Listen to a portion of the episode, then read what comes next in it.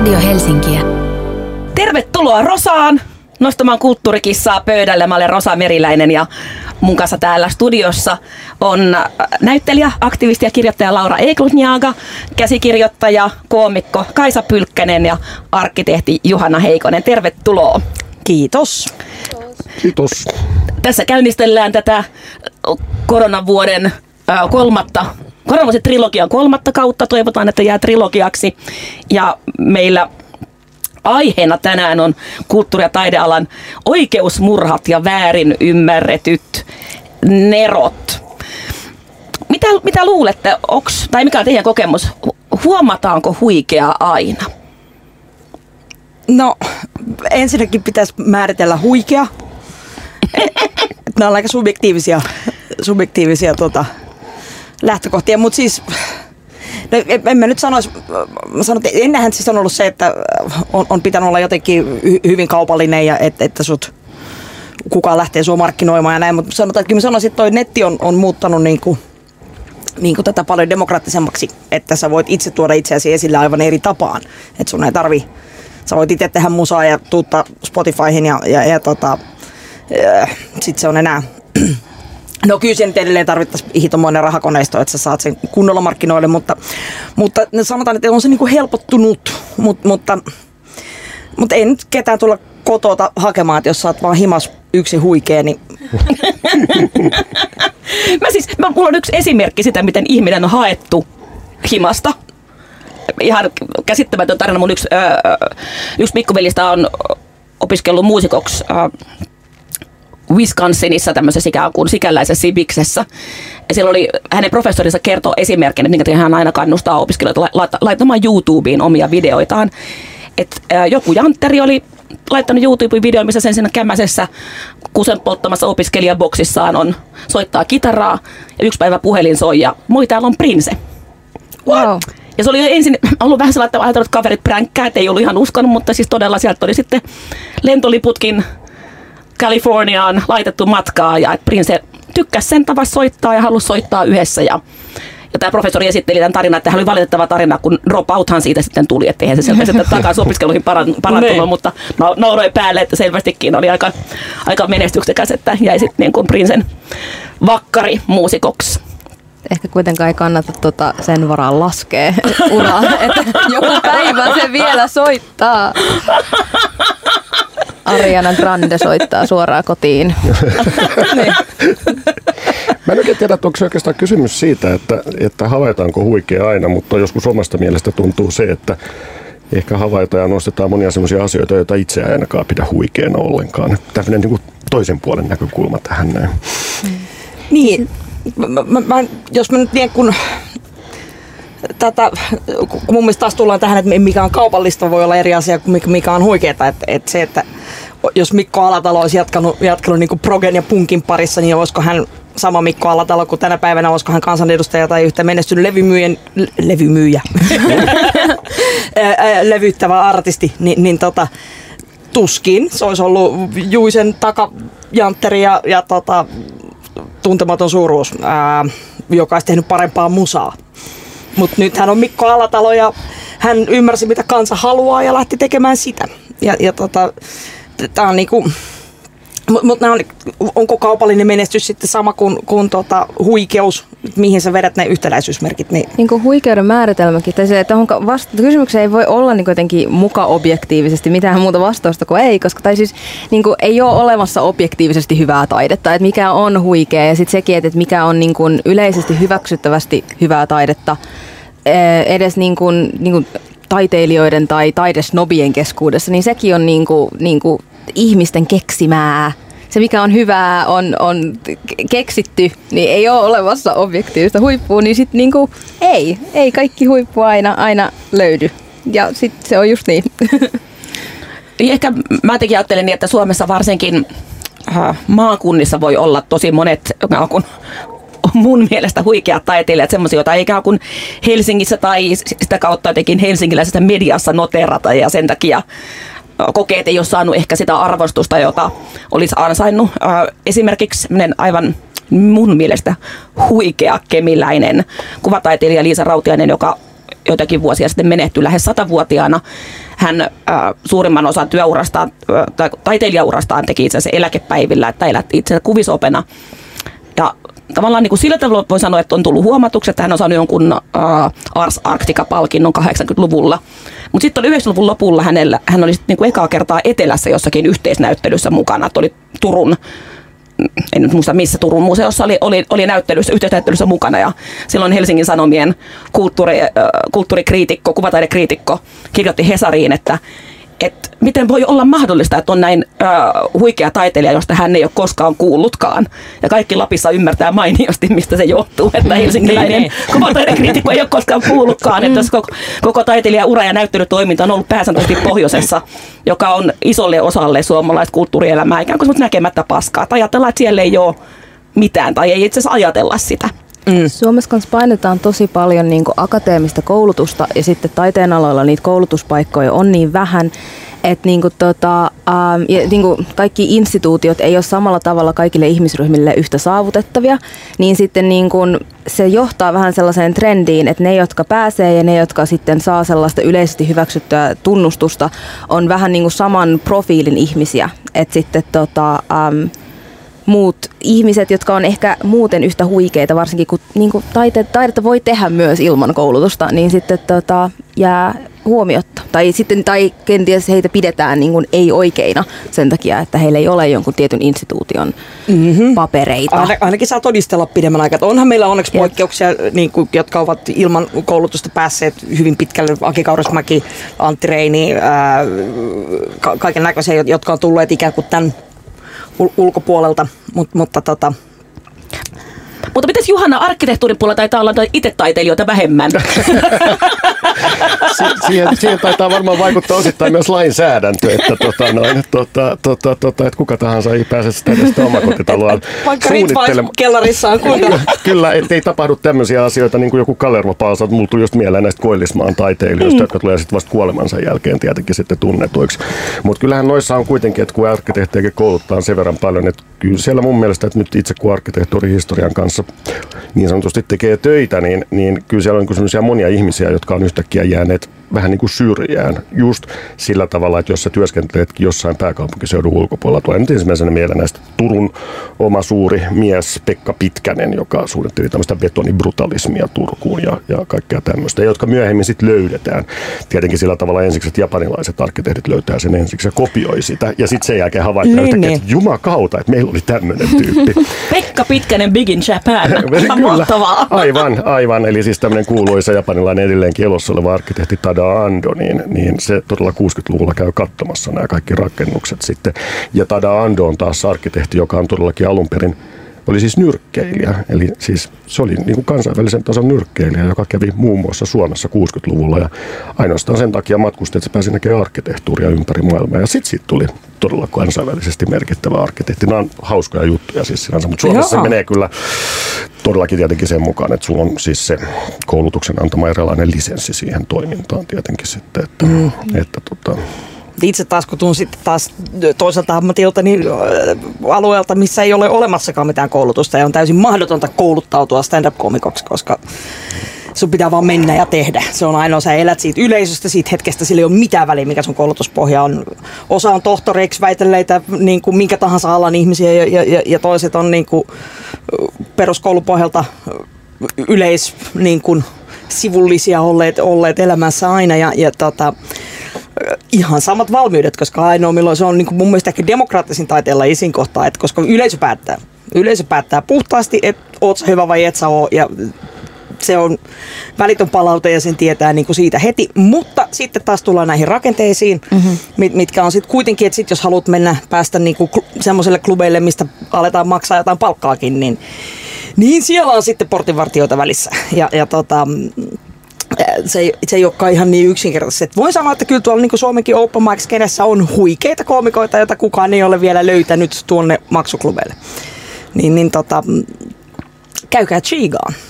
Mites tuossa muuten komiikassa, no, tuli just mieleen toi, että joka on ihan täysin totta, mitä sä sanoit, mutta tuli mieleen tämä niin brittikomiikka, että se, sehän on vähän niin kuin edelleenkin sillä tavalla, että nehän on siis Oxford ja Cambridgein dropoutteja oikeasti, jos ajattelet Monty Pythoneista ja näistä lähtien kaikki. Että A- tota, Aikoinaan, mä just katsoin jotain, jotain tämmöistä John Cleesin haastattelua, mi- missä hän jotenkin äh, puhui sillä tosi kasuaalisti niin kuin, äh, siitä, koska me nyt vain menimme silloin niin kuin koulusta, me nyt vain menimme BBClle ja me nyt vain teimme tämän ohjelman ja me nyt vain menimme, meillä oli vain tämä West Endin teatteri käytössämme ja mitä nyt Cambridgein opiskelijoille annetaan.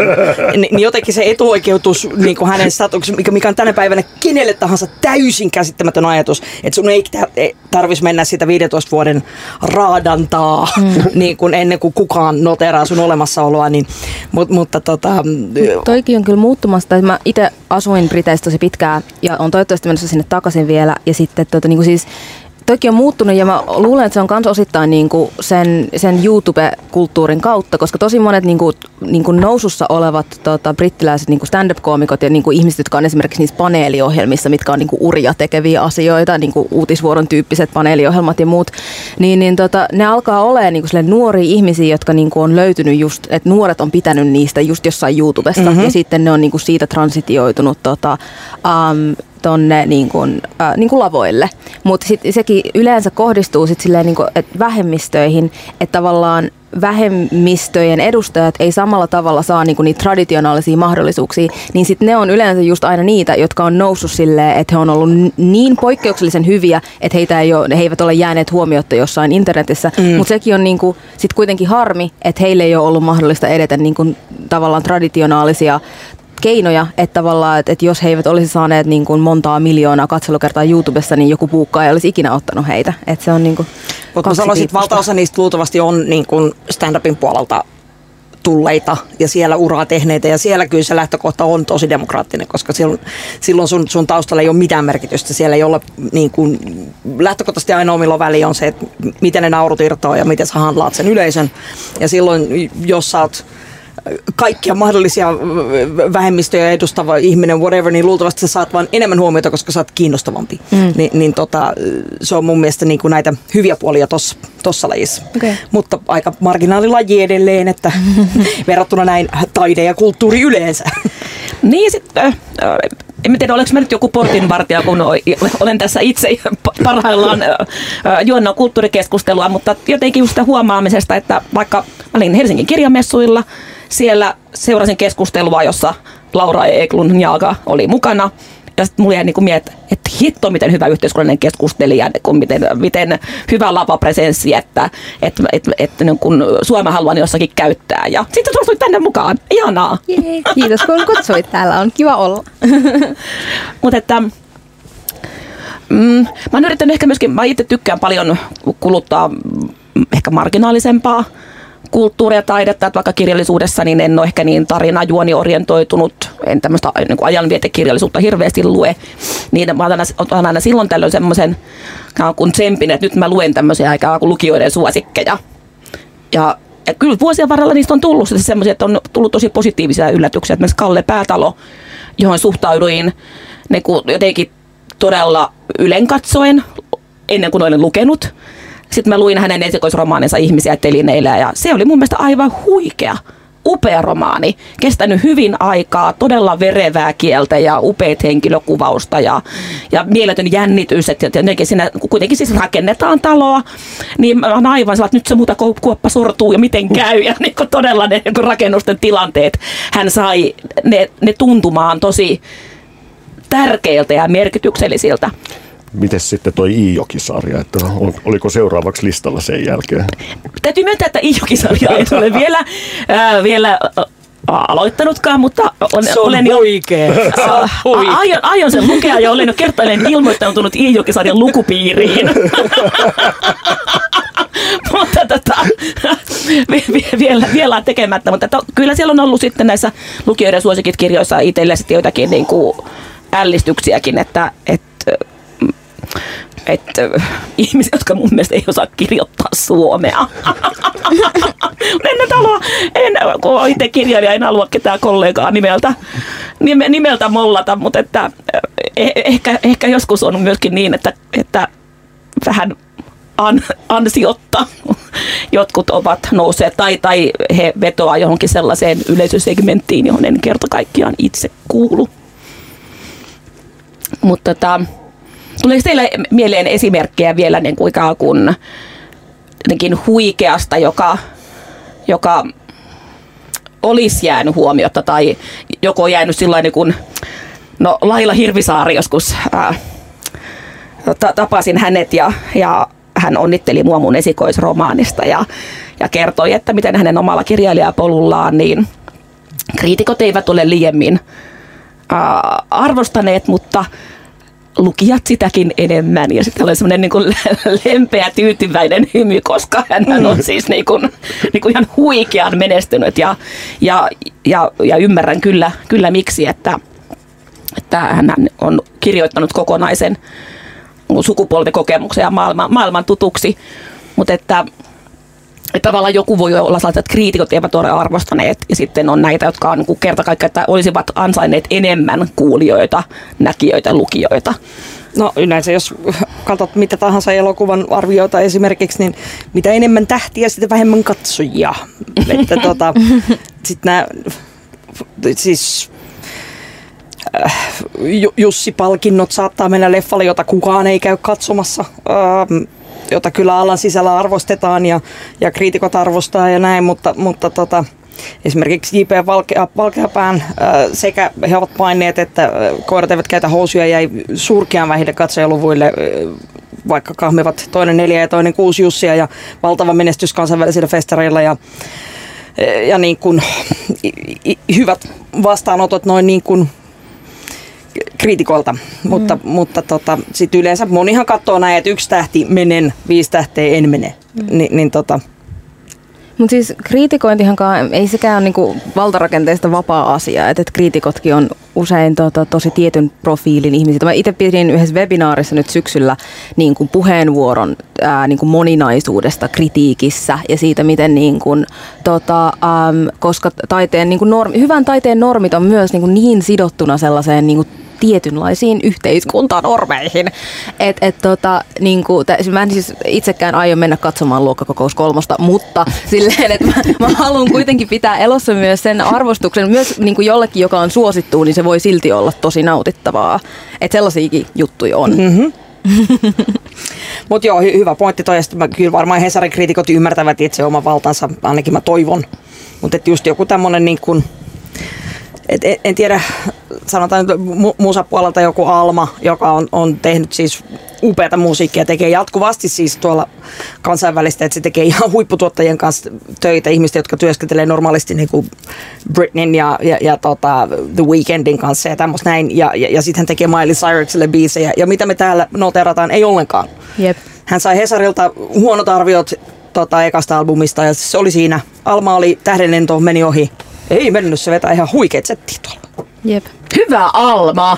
Niin. Nyt mä voidaan itse keksiä, kokeilla, että ollaanko me vastuumme tuntevia kriitikkoja vai, vai murskaammeko tai osoitammeko muuta, muuta ymmärtämättömyyttä, sillä mainoskatkon jalko, jälkeen me kuunnellaan tämän hetken Suomi Spotifyn lista ykkönen, joka on Olli Halosen Pohjola. Mutta ensin mainoskatko. Kuuntelet Radio Helsinkiä.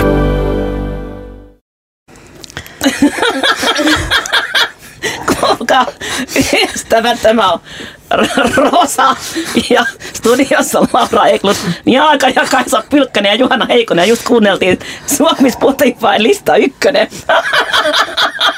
Mikäs vuosi nyt olikaan? Tota, muistutatko vielä? Tähän, tähän on siis tota, muistaakseni 22. 21 lukee tässä, tässä ruudulla. Ai ai. Niin, tota, hän on siis nyt lista ykkönen. Miksi?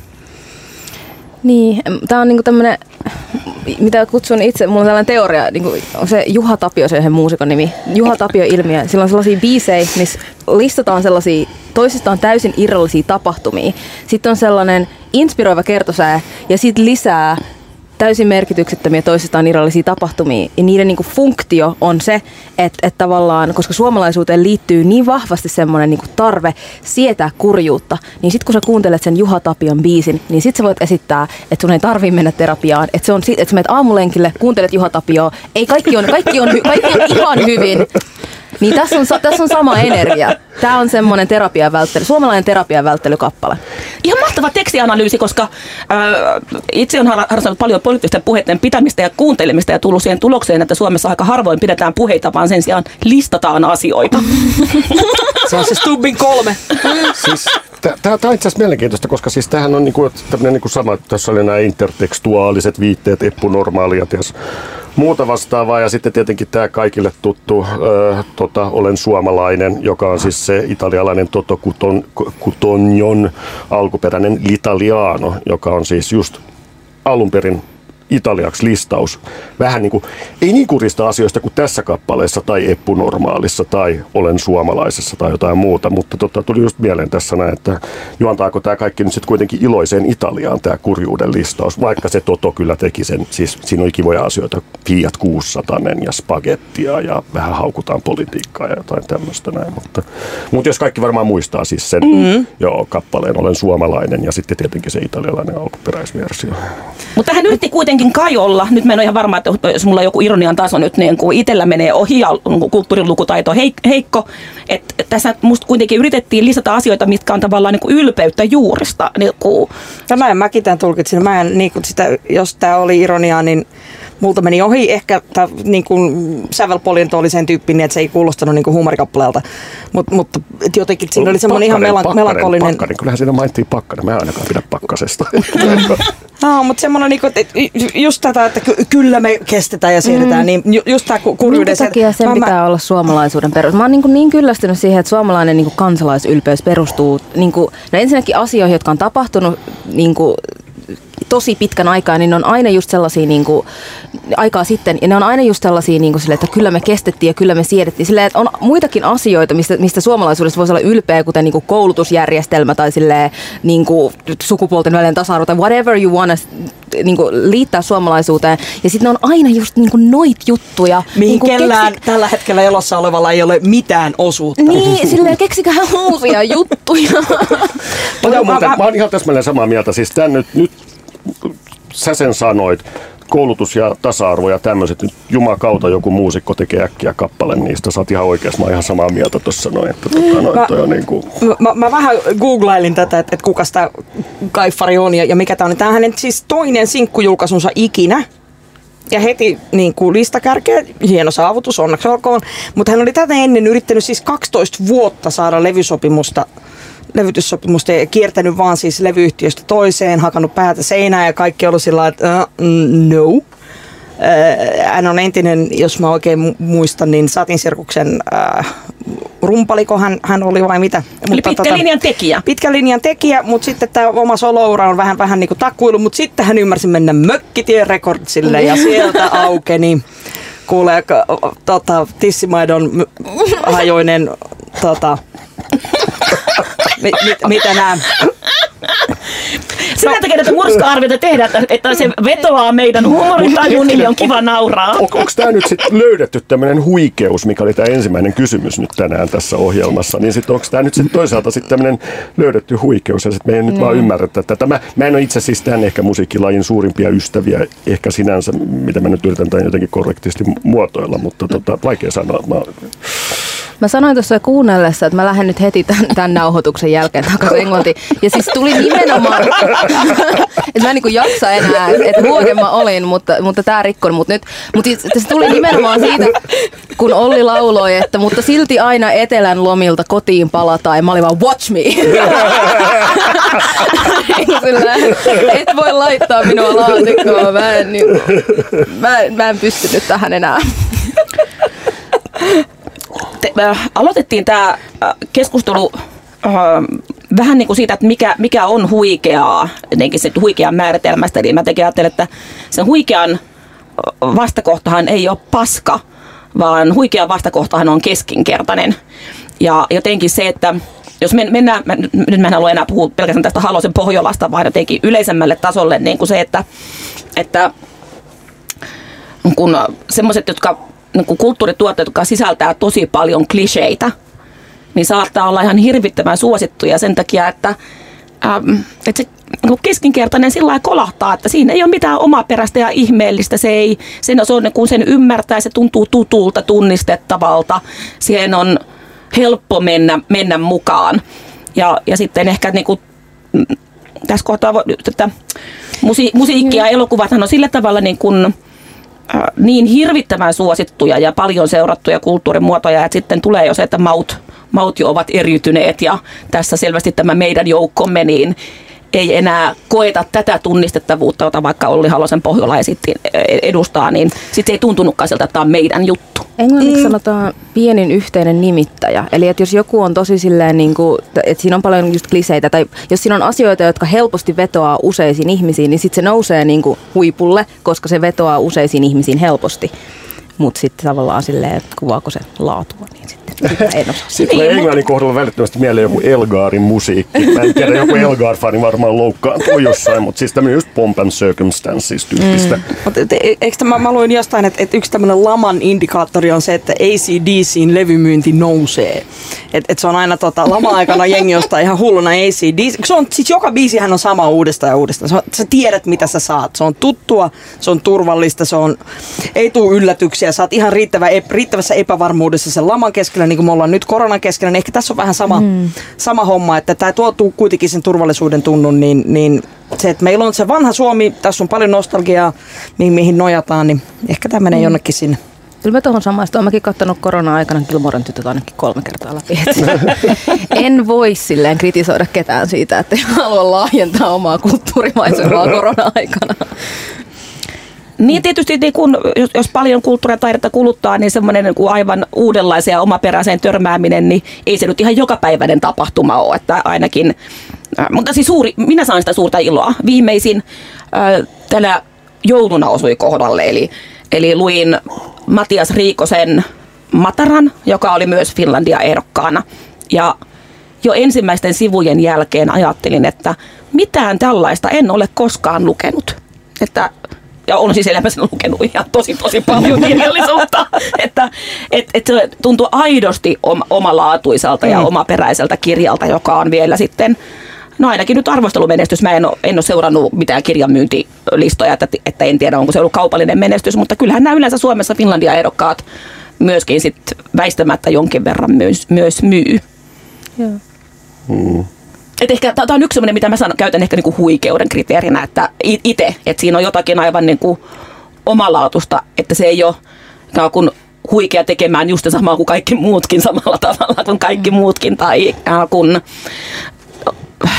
no, tämä on moni- monimutkainen juttu, koska kyllähän sitten joskus varmat menestysreseptitkin tuottaa tosi hyviä vaikka käsikirjoituksia tai huumorin kaavakin on kai olemassa, vai mitä Kaisa Pylkkänen No, to- toivottavasti ei sin- sinällään. Mua on siis niinku jo perus, perusvitsirakenne nyt on, on, on niinku set up punch. Ja, ja tota, kyllähän se niinku pitää ensin pohjustaa ja sitten tuoda yllätyskäänne, niin, niin, niin siitähän se vitsi, vitsi, vitsi rakentuu. Mutta, mutta tota, mm, joo, käsikseen on aristoteellista kaavaa yleensä noudatetaan, kun käsikirjoitusta lähtee tekemään. Kyllähän se, se näin menee. Mutta että sinänsä kä- käsikirjoittajia nyt ei kukaan löydä huikeaksi koskaan, koska käsikirjoittajia ei, ei yleensä mainita ollenkaan. Heitä ei ole olemassakaan tota, elokuvissa. Ja te, elokuvissa on, on ohjaaja on ainoa, joka saa genetiivin se on sen ja sen elokuva, vaikka sen on luonut ja, koko systeemin tyhjästä paperista al, alun perin niin kuin loihtinut Jumalan elkein joku käsikirjoittaja, niin hän lakkaa olemasta siinä vaiheessa, kun ohjaaja astuu kuvioon. Usein nämä saattavat myös olla sama henkilö, mutta silti sitä käsistä ei niin kuin mainita. Mä, mä, mä tätä vastaan ryhtynyt pieneen, pieneen sotaan. Mä, mä perustin tämmöisen Facebook-ryhmä kuin itsestään syntyneet käsikirjoitukset, jonne sitten postaillaan aina, aina kaikki arviot ja artikkelit, miss, missä niinku käsikirjoittaja on unohdettu kokonaan. Ihan mystisesti vaan syntyy jostain. Hups, heijakkaa. Meillä oli tässä. Käsissä mainitaan vain silloin, kun siinä on jotain vikaa. Et vain silloin, kun se haukutaan, niin, niin se mainitaan. Muuten sitä ei ole olemassakaan. Vaan, vaan kaikki ohjaaja käsittelee opeasti teemoja. En halua dissata ohjaajan työtä. Ohjaaja tekee upeita työtä. E- Ja, ja mulla ei ole siis tämä ei liity kenenkään muun työhön, mutta toivoisin, että joskus huomattaisiin, että siellä on kuitenkin pohjalla se joku ihan muu ihminen, joka on, on ne teemat sinne loihtinut ja rakentanut ja luonut sen koko tarinan ja ne kaikki hahmot siihen ja sen koko kokonaisuuden ja siihen rakenteen ja, ja on miettinyt sen hyvin tarkkaan, että millä ajatuksella täältä elokuvateatterista ihminen lähtee kotiin. Sitten tulee joukko muita ihmisiä, jotka yhteistyöllä puhaltavat sen henkiä ja tekee siitä niin kuin vielä paljon huikeampaa. Ja tota, mystisesti tämä alkuperäinen taiteilija lakkaa olemasta siinä mm-hmm. kohtaa. Tuleeko sulla, haluatko nostaa t- tällä hetkellä Glorian äh, valoon jonkun huikean suomalaisen käsikirjoittajan, joka, joka ansaitsee nyt? No, voisin nostaa montakin. Kaikki on siis lytätty viime aikoina niin totaalisesti. Tämä Hesarin kritiikki oli jotain aivan niin kuin mystistä niin kuin vihamielisyyttä kuin joka helvetin niin kuin teos on saanut yhtä tähteä tai muuten vaan lyttäyksen. Ja välillä näkyy, että kriitikko ei ole edes juuri katsonut sitä. Tuntuu, että sillä on sellaisia asiavirheitä jo otsikossa, että se ei niin kuin selkeästi edes tiedä, mistä se puhuu. Mutta huvin vuoksi nyt sitten Useimmiten ne arvioi vielä siis äh, jotain muuta kuin sen itse teoksen. Ne arvioi sen, mitä se ei ollut. kun tämä ei ollut sellainen kuin mitä minä olisin halunnut, että tämä on, kun tämä ei käsitellyt tätä teemaa sillä tavalla kuin minä olisin toivonut tai minä olisin niin kuin, Äh, nähnyt, että olisi ollut parempi, niin siksi tämä on paska. Voisitko joskus arvioida sen, mitä se on, eikä sitä, mitä se ei ole? Niin, niin tota, mutta mut joo, siis Miira Karhulan äh, kirjoittama esimerkiksi tämä, mikä tämä oli siis tämä, tämä sarjamurhaajista kertova sarja, Simorilla, joka mä oon ymmärtänyt, että on, on siis oikeasti aika, aika siis suomalaisista sarjamurhaajista Okei. Okay. Niin, niin, tota... Mulla ei ole siimoolia, niin mä en ei valitettavasti. Mutta joo, tämä, tämä lytättiin siis niin kuin selkeästi, että ei, ei, ei haluttu uskoa sitä, mikä on totta, vaan hän, hän olisi halunnut, että sarjan murhaajat ovat toisenlaisia. Ja ei, ei ollut nähty niin kuin jotenkin sitä, okay.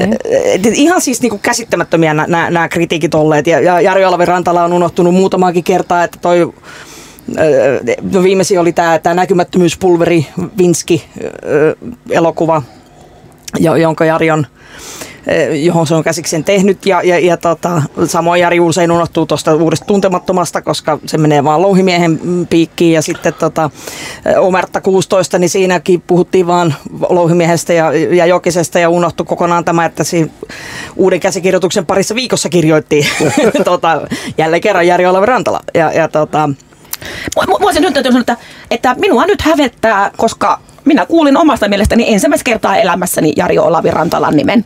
No. Uh, mun täytyy tunnustaa, että niin mäkin tein. Ja voidaanko me nyt julistaa joku sotakäsikirjoittajien puolesta tässä välittömästi? Liittyy tähän Facebook-ryhmään itsestään syntyneet käsikirjoitukset. Niin. Tota, siitähän, siitähän on niin kuin Yle, Ylekin kirjoitti tota, niin kuin pitkänkin jutun niin kuin käsikirjoittajista ja siitä, että miten, niitä, niin kuin, miten niille maks- tai meille maksetaan mm. Suomessa huonosti ja miten niin kuin, meitä ei arvosteta, tai var, niin kuin, erityisesti suomalaiseen kulttuuriskeneen kuuluu se, että käsikirjoittajia ei arvosteta ollenkaan.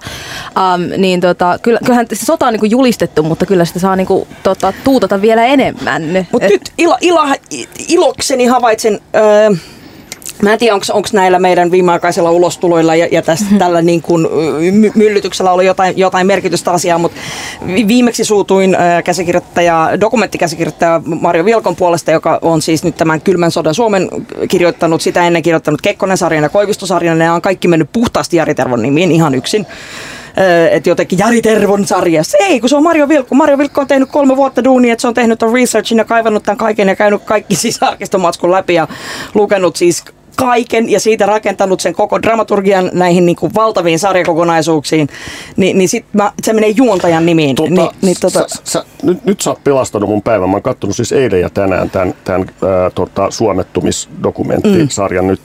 Ja mulla oli koko ajan sellainen tunne, kun mä katsoin siinä, että siis Jari Tervo, fantastinen kirjoittaja ja kaikkea muuta vastaavaa. Mulla oli vaan koko ajan sellainen, onko mä nyt jotenkin keskiyhkäistynyt aivan liikaa, koska mä todella tykkään tästä, että tämä niinku rullaa niin hienosti eteenpäin. Että nyt sä oot tähän niinku se on niin kuin synnin päästö, jonka sä annoit. nyt mun ei tarvitse ajatella sitä, että se oli Jari Tervo, vaan Mä opin uuden käsikirjoittajan nimen myös Jee, samalla siinä niin. vaiheessa. Sä Mutta, oot pelastanut mun päivän siis oh, toisin okay, kiva. Mutta siis Mari Vilkko oli myös itse tästä avautunut Facebookissa. Hän on sanonut, että ei yleensä tykkää nostaa itseään, mutta että nyt, nyt meni kyllä vähän niin kuin tunteisiin, kun jälleen kerran hänet on sivutettu totaalisesti. Ja, ja tota, oli, oliko siihen vielä, että oli, oli haettu siis tähän Hesarin kritiikki, siis paperilehdessä oli ollut, se oli sitten korjattu nettiin myöhemmin, mutta paperilehdessä oli vaan, vaan niin kuin, ää, luki niin kuin Tervo ja sitten taustatoimittaja ja kertoja ääni jopa mainittu, mutta ei käsikirjoittaja.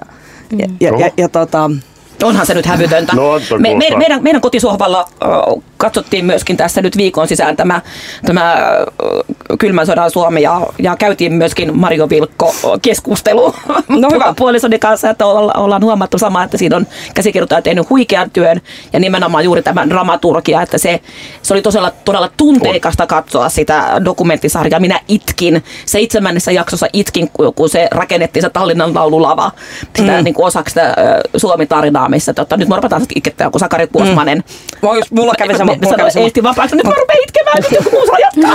Mutta mut, mut siis joka, tapauksessa ilokseni voin kertoa, että, että sitten eh, jotain pientä valonpilkahdusta aina välillä tulee. Nyt oli tuossa uuden vuoden alla, oli Hesari kokosi tämmöisen niin kuin, äh, vuoden parhaat, parhaat elokuvat ja siinä oli listattu tekijät ja jokaisesta jokaista fiktiosta oli mainittu myös käsikirjoittaja Dokkarista jostain syystä jäänyt pois taas, mutta, mutta tota, pientä edistystä, pientä edistystä. Tota, tota, joo, tässä näin. Siis mä täysin allekirjoitan, että on upea taistelu ja mä tulen jonkinlaisena taustajoukkona tähän käsikirjoittajan maineen palautteen. Se, se on, täytyy sanoa, että se, sehän tapahtuu siis kyllä monesti kaikessa muussa kulttuurissa. Että nyt kun sä sanoit sen Hesarin, niin aina mitä tahansa puhutaan arkkitehtuurista, ja Hesari juuri koskaan ikinä mainitse arkkitehdin nimeä. Riippuu toimittajasta. On olemassa toimittajia, jotka arvostaa tätä. Paula Holmila on hieno toimittaja ollut. Tota, Okei. ja kaikki tämmöiset arkkitehtuurit. Mutta useimmiten, kun puhutaan jostain kaupungista, kaupunkisuunnittelua kaikki tämmöinen, niin aina suunnittelijat jätetään aina mainitsematta useimmiten Niin. Hesarin, Hesarin jutuissa, joka vähän niin kuin risoo itseäkin aina siinä vaiheessa. Että tota, mainitaan, mainitaan rakennusliikkeen nimi tietenkin sitten. Jos joku on mennyt et sä- pieleen, niin se on kyllä yleensä rakennusliikkeen syy, eikä arkkitehdin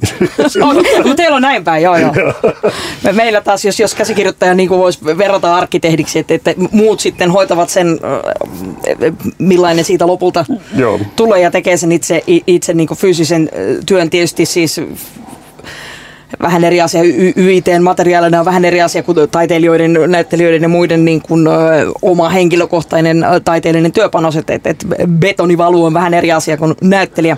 Mut, mutta tota, Ja ennen kaikkea näyttelijät ei tipu triplan seinästä alas kadulle ja Ah, aiheuta hengenvaaraa. Ainakaan vielä. Ainakaan vielä. Mä oon tosi kömpelö, niin mä en lupaa mitään. Tämä va- vaara on olemassa niitä kauan, kun näyttelytä myös lennätellään vaiheella siellä katsomon päällä. Mutta ää, käsikirjoittajien ja arkkitehtien puolesta barrikaadeille Rosa lähtee nyt, ja mutta ensin mainoskatkolle. Suomen virallinen äppiradio. Radio Helsinki. Tänään sitten Rosan aiheena oikeusmurhat ja väärin ymmärretyt nerot.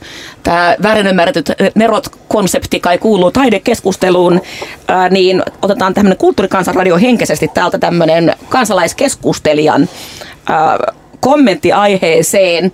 Suomi 24 foorumilta löytynyt tämmöinen kirjoittaja nimimerkillä Bohemian on, kirjoittanut näin. Luen tämän nyt teille siis. Nykyyhteiskunnassa taiteellisia ihmisiä ei arvosteta pitkälle. Miksi? Tehokkaat, järkevät menestyjät ovat ihanne ihmisiä. Jos joku poikkeaa keinokullatulta keskitieltä, niin johan palaute raikaa. Ei ole helppoa olla taiteellinen vastavirtaan kulkija tässä kaavojen maailmassa. Minä olen hankala ihminen, joka ei viihdy tavallisessa työelämässä ollenkaan. Minun täytyy saada olla rauhassa, luomassa. Mitäs on mieltä Rosa Raati, Laura Eglun, Jaaka, Kaisa Pylkkönen, Juhana Heikonen Bohemianin kokemuksesta? minä ymmärrän häntä oikein hyvin ja, ja tota, eihän me kaikki voida, siis kuinka tylsää ja kamalaa olisi elämä, jos kaikki täällä vain kaavoja noudattaisi ja kukaan ei, ei, ei loisi mitään uutta ei- ei- eikä tota, tekisi rauhassa ajatustyötä ja äh, haastaisi konventioita ja äh, hyppisi triplojen seiniltä. Niin, tota,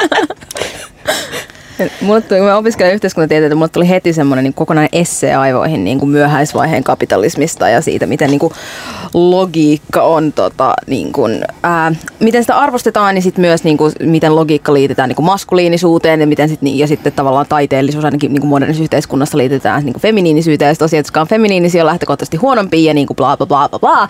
Mutta tota, myös, myös samaistun tähän, tähän, tota, äm, tähän. Ja just niin kuin jotenkin se, että, että, että se on niin kummallinen ajatus, se, että, että, niinku, että kaikkien pitäisi olla niinku samanlaisia. Että totta Ne. kai niinku, e, niinku elämän suola, elämän niinku vahvuus on ja niinku toimivan, minkä tahansa yhteisön vahvuus on se, että ihmiset on hyviä eri asioissa.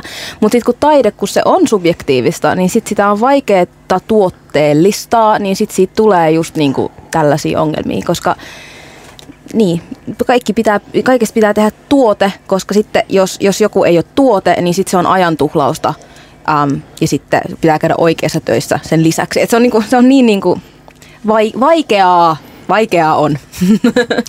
Mä allekirjoitan tämän, tämän tota, ensimmäisen luetun kommentaattorin kommentit sinänsä. Joo, joo, totta kai. Siis kaikki tuommoinen noin. Ja pitää olla sadatauhassa ja pitää olla eksentrinen ja kaikkea muuta vastaavaa. Tietenkin ehkä johonkin rajaan asti, eli mun suuresti ihailemat esimerkiksi barokin arkkitehdeistä Borromiini ja sitten toisaalta Caravaggio-maalareista, niin siis fantastisen upeat taiteilijat, maailman häiriintyneimmät ihmiset ja kaikki tämä ihan hyväksyttävää siihen asti, paitsi että Borromiini kiukuissaan tappoi yhden kivenhakkaajan työmaalla ja vastaavasti Caravaggio taisi murhata kaksi tai kolme ihmistä. Se oli innokas miakkailija kännissä ja kaikkea tämmöistä. Voidaan, Innokas miekkailija kännissä.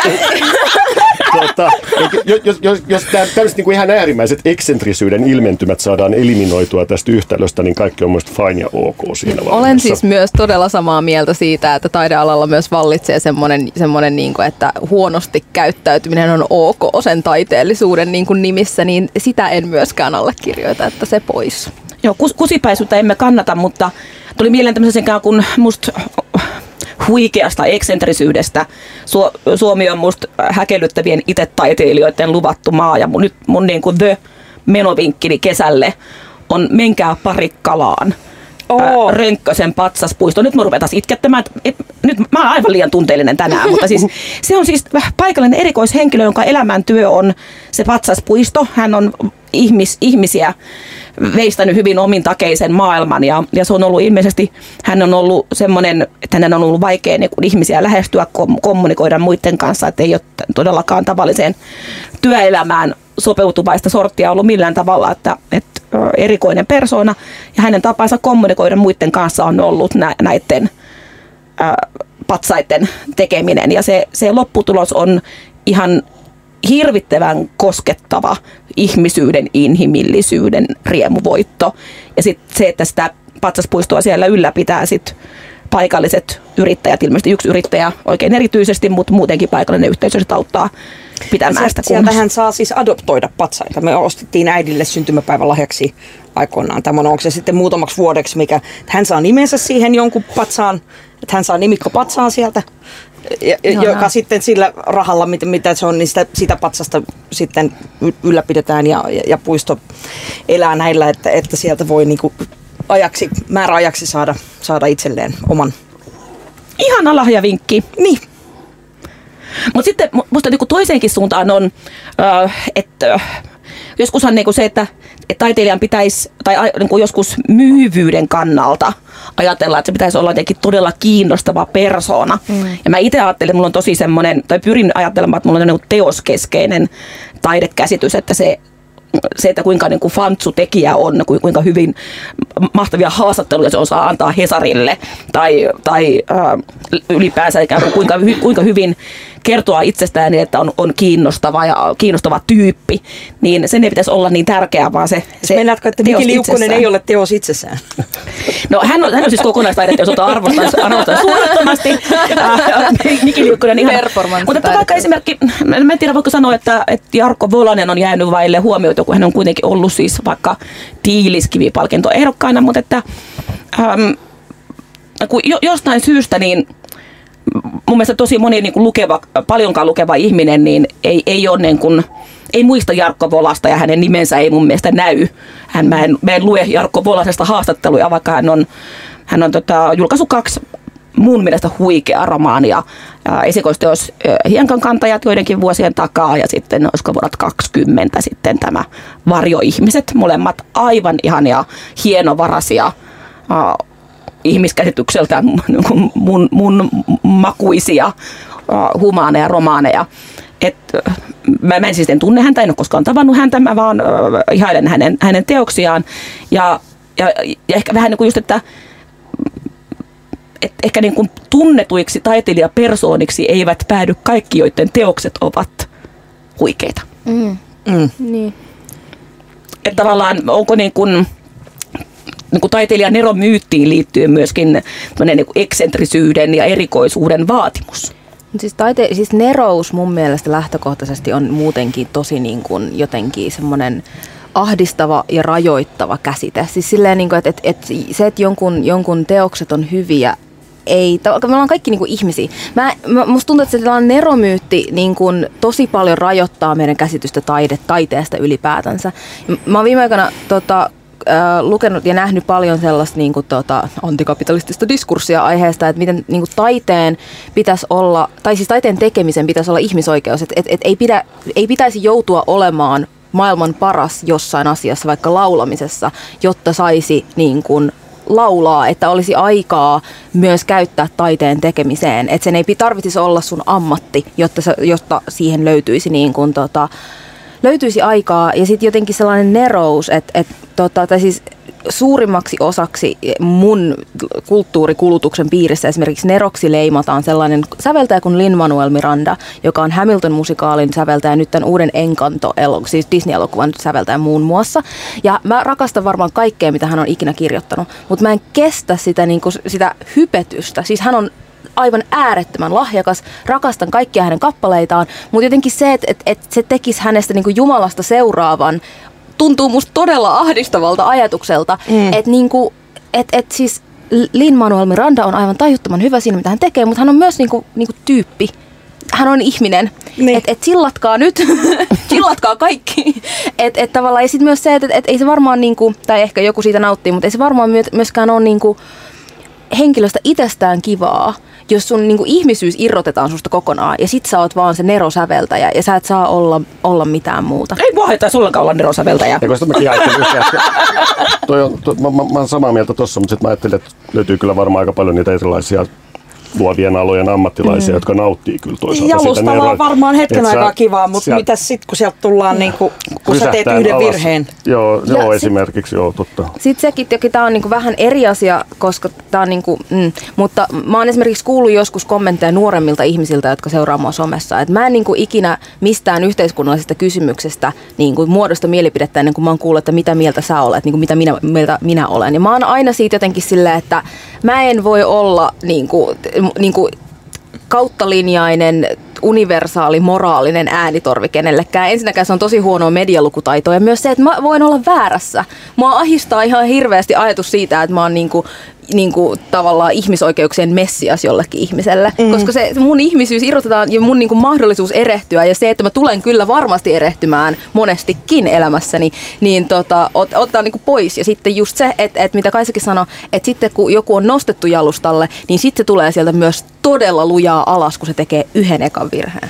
No, entiset Olkaa- nerothan on niin kuin vanhemmiten tosi katkeria ja, ja se on tosi ymmärrettävä, jos miettii vaikka kun maailman tähdistä se, että Chaplin, jonka leffoja nyt on tullut joulun kunniaksi, mm. huikeita elokuvia ö, Yleltä, että kun hänet hän karkotettiin, karkotettiin Amerikasta, hän, niin kuin Hollywood, Hollywood käänsi hänelle selkänsä, niin hän oli siis sy- mun mielestä aika syystäkin todella katkera, että sen ikään kuin menestyksen ja glorian jälkeinen dispo, niin sehän on kauhistuttava paikka. Mm.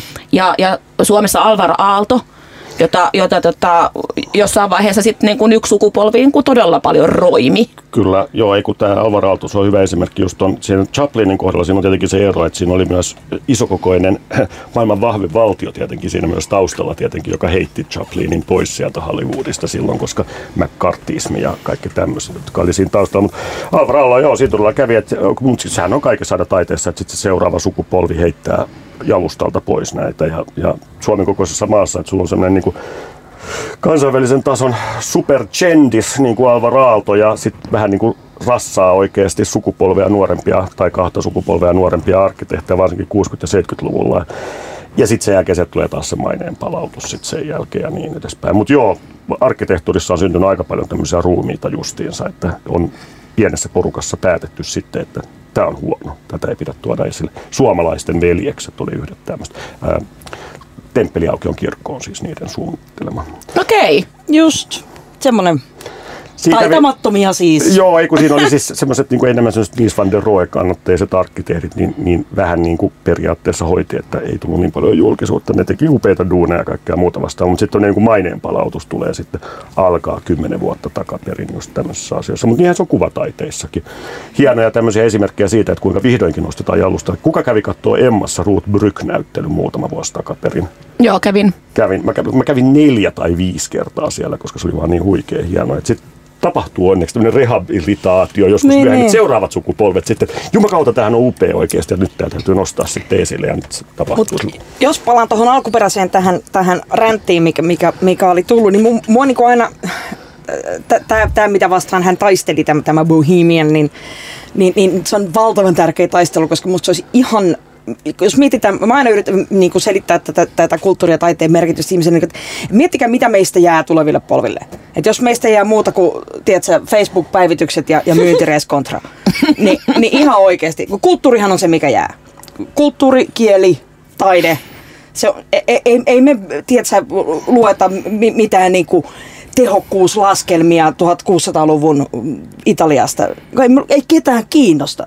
Mut, mutta tota, toi Da Vinci oli ihan, ihan tota, Niin se on tavallaan se perintö, mikä me passataan eteenpäin. Niin. Mikä, mitä meistä jäljelle jää. Ainoa, että jääkö Facebookista tai Twitter-päivityksistä yhtään mitään No, jäljellä. ei varmaankaan. tulevaisuudessa. Näin mäkin vähän ajattelin, että digitaalisuus on niin helposti katoavaa. Niin ei, tota- eikä jää myöskään, myöskään yhdenkään f- niin kuin, muovikrääsän myyvän firman niin kuin, Mä voisin... tiedätkö, pörssinoteerauksista mitään merkittävää. Ei. Et, Mä oon ehkä, tai siis mä en tiedä tästä asiasta mitään, kun mä oon historian tutkija, mutta mua kiinnostaa tosi paljon se, että millaista historian tutkiminen on sadan vuoden päästä, koska jos noihin digitaalisiin, koska me nau, niin kuin siis tallennetaan ihan kaikki, kaikki tallentuu, ja siis jos jo- joku asia menee nettiin, niin se on ehkä vaikea löytää sieltä, mutta se on siellä myös ikuisesti teoriassa, ää, tai silleen, että aika iso ydintuho pitäisi olla, että niin kuin, tota, ää, noi keskustietokoneet ei toimisi, niin miten historian tutkimus muuttuu tulevaisuudessa, kun on, koska nykyään se on tosi paljon sitä, tai nyt se on tosi paljon sitä, että jos sä tutkitaan 1600-luvun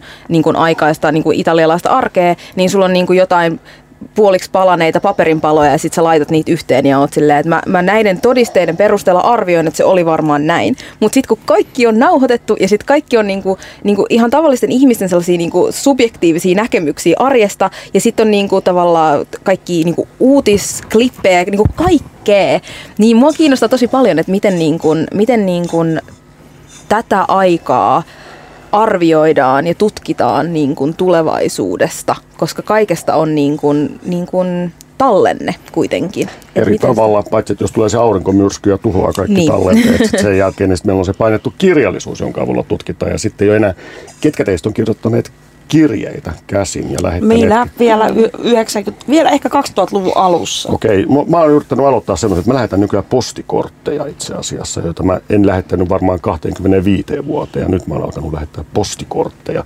Että tämmöiset helpommin jää itse asiassa siellä. Kuvitelkaa, kuinka usein teillä on tapahtunut esimerkiksi se, että teidän tietokone jotain ihmeestä tapahtuu ja teidän kaikki alkuperäiset tiedostot tuhoutuu ja ne katoaa sen Mulla on yksi kokonainen kone tyhjennetty. Okei, Joku just, hakkerointi, whatever, joo, invaasio. Sinne meni. Ei ollut mitään. toi on totta. Mutta näihin, näihin ö, kuviin ja tunnelmiin, miet, mi, mitä meistä jälkeen jää, toivottavasti jotakin arvokasta ja hienoa. Kiitos tästä keskustelusta Laura Eglun, Jalka, Kaisa Pylkkönen ja Johanna Heikonen. Ja hyvää tätä vuotta kaikille. Moro! Kiitos. Kiitti.